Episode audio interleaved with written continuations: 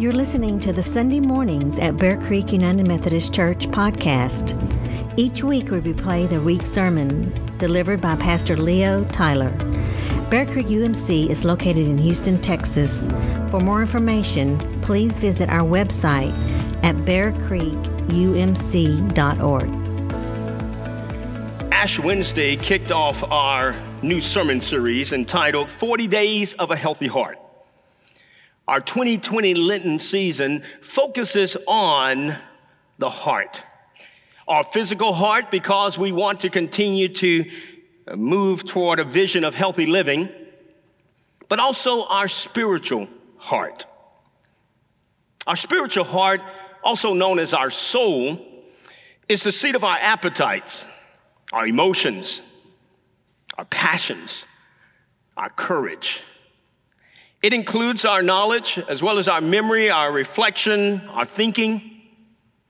When you think about the heart, the heart encompasses our moral character, inclinations, resolution, and our determination. It is so vital that we understand what God is asking for when God says, Love me with all your heart. Once we understand what the heart is, the next thing we must do is explore what does it mean to love God with all your heart. In our scripture passage, Jeremiah describes the end of a troubled time for God's people. Because of their sins, they were in captivity, living in exile for 70 years. And in this 29th chapter of Jeremiah, God sent a message, a message concerning their future. Listen what it says in verses 10 through 14. The Lord proclaims, when Babylon's 70 years are up, I will come and fulfill my gracious promise to you to bring you back to this place. I know the plans that I have in mind for you, declares the Lord. They are plans for peace, not disaster, to give you a future filled with hope. When you call me and come and pray to me, I will listen to you. When you search for me, yes, search for me with all your heart, you will find me. I will be present for you, declares the Lord, and I will end your captivity. I will gather you from all nations and places where I have scattered you, and I will bring you home after your long exile, declares the Lord. The people were warned not to listen to false rumors about their future. They were told not even to trust their dreams or accept their dreams if it did not align with God's plan for their future. How many of us need this advice today? Could we use this advice? Think about it. What is God saying about your future? Listen again to verse 11. I know the plans I have in mind for you, declares the Lord. They are plans for peace, not disaster, to give you a future filled with hope. I want you to take the time and describe God's future for your life, for your children's life, uh, for your family that is filled with hope, filled with hope, and refuse to believe anything else. Don't describe your present situation. Do not describe the conditions of your past, but God's future for you. Can you see it? Can you see it? I want you to see God's future for you. Because then God gives instructions on how to obtain God's promises for you. He says, when, God says this, when you call me and come and pray to me, I will listen to you. When you search for me, yes, search for me with all your heart, you will find me. And then God gives you this promise I will be present. I will be present for you, declares the Lord, and I will end your captivity. Notice what God is looking for. Can you tell me what God is looking for? To discover and give God what God is looking for will actually bring satisfaction to your soul. God says, when you search for me, yes, when you search for me with all, all, all of your heart, you will find me. God wants us to search for God with all our heart. All of our heart means completely. Completely. God wants you and I to search with every aspect of who we are.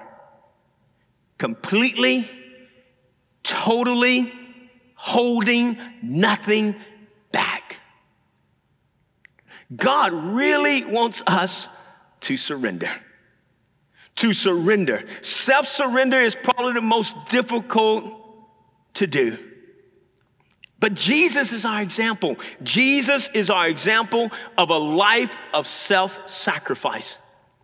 If you look at John chapter 15, Jesus says this in verse 15 I have called you friends. Friends.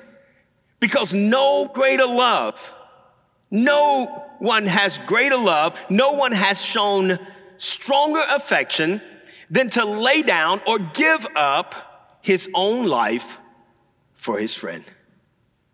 Have you ever had anyone tell you, I'll take a bullet for you? You see, this is to love with all your heart, to surrender everything to God. Because God is your friend. Deuteronomy 6 and verse 5 says, And you shall love the Lord your God with all of your mind and heart and with your entire being and with all your might. You see, God is looking for a friend like you. God is looking for a friend like you to make you strong. I love this scripture, scripture in Second Chronicles. Chapter 16, verse 9 says, For the eyes of the Lord move about the earth to strengthen the heart that is completely toward God. See, God is scanning the whole earth going backward and forward, looking everywhere, trying to find someone who's fully committed, who is completely surrendered to God. And I love how one translation puts it so that God can show his great power in helping them. Do you need God's help? You see, you can get this satisfaction are you totally, completely, with all your heart, fully committed to God?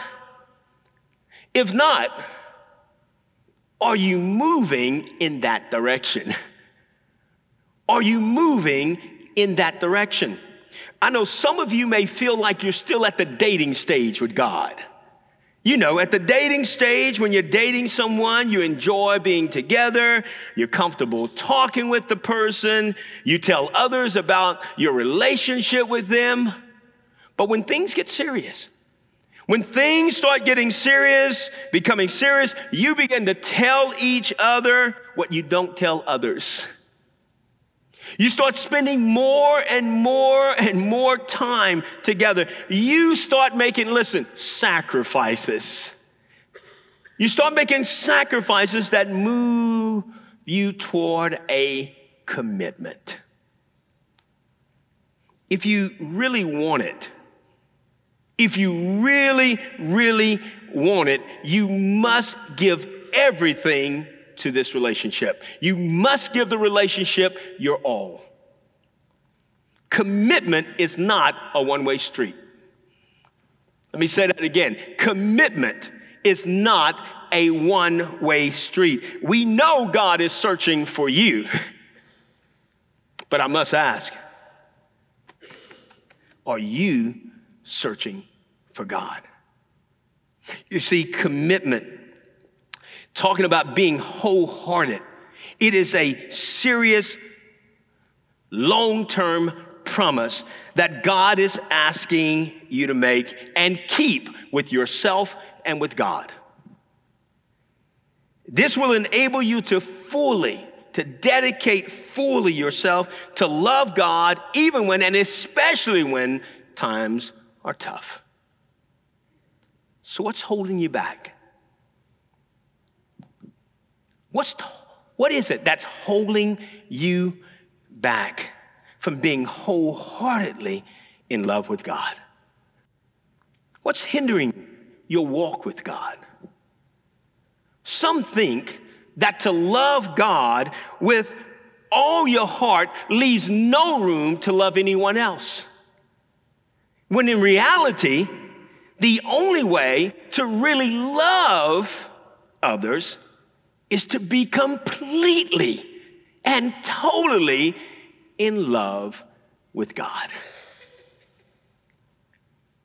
When you love God, then you can really love others. God has already made the first move by giving his son, Jesus Christ. And Jesus said, I have called you friend.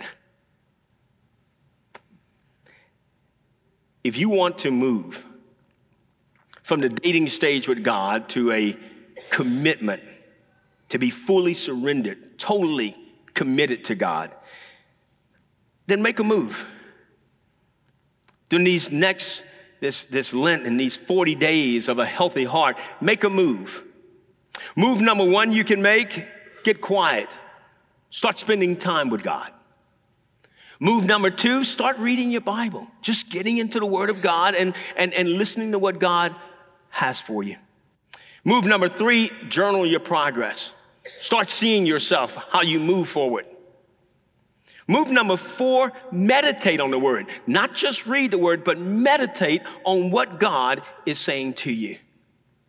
And move number five, take it each day. Reflect on your relationship with God. I am so excited for you.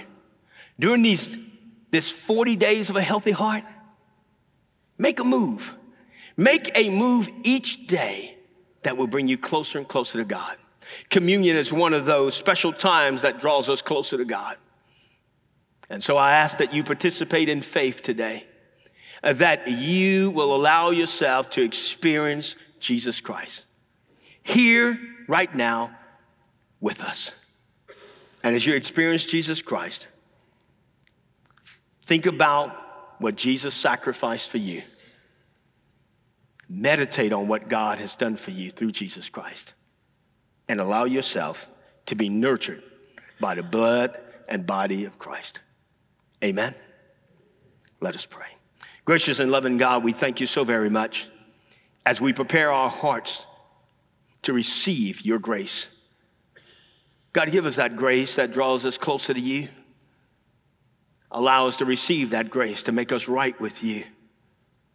And God, allow us to receive the grace that continuously transforms us each and every day of our lives, we pray. In Jesus' name, amen.